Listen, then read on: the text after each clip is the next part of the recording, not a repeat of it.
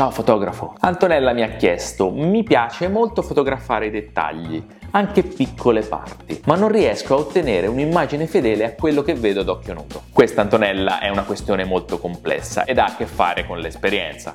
È l'esperienza che ti permette di controllare la tecnica e di ottenere uno scatto impattante. Non ti posso risolvere un dubbio del genere con un trucchetto qualunque, ma posso prendere come spunto questa tua domanda per approfondire un tema della composizione fotografica, il dettaglio. Come ogni forma d'arte, la fotografia di qualità non significa necessariamente riprodurre il soggetto, ma piuttosto rappresentare il soggetto attraverso suggerimenti visivi e indizi che permettano all'osservatore di andare oltre al soggetto, di vedere oltre l'inquadratura che avete creato. Non è la perfezione tecnica dell'immagine a catturare l'occhio dello spettatore, ma piuttosto lo stile che avete usato e il messaggio che avete nascosto nell'immagine, la capacità di catturare i dettagli. Mentre comporrete la foto non limitatevi a mostrare allo spettatore quello che già può vedere da solo. Al contrario potete fornire allo spettatore una scena differente, una rappresentazione creativa della realtà, che magari riesca ad attivare l'immaginazione e a generare emozioni in chi la guarda. Un modo per catturare scene interessanti è quello di catturare poco. In poche parole evitare di riprendere l'intera scena ma limitarsi a focalizzare i dettagli. Dettagli che lo spettatore non noterebbe se catturaste la scena in modo più ampio. Il dettaglio fotografico rende la fotografia potentissima,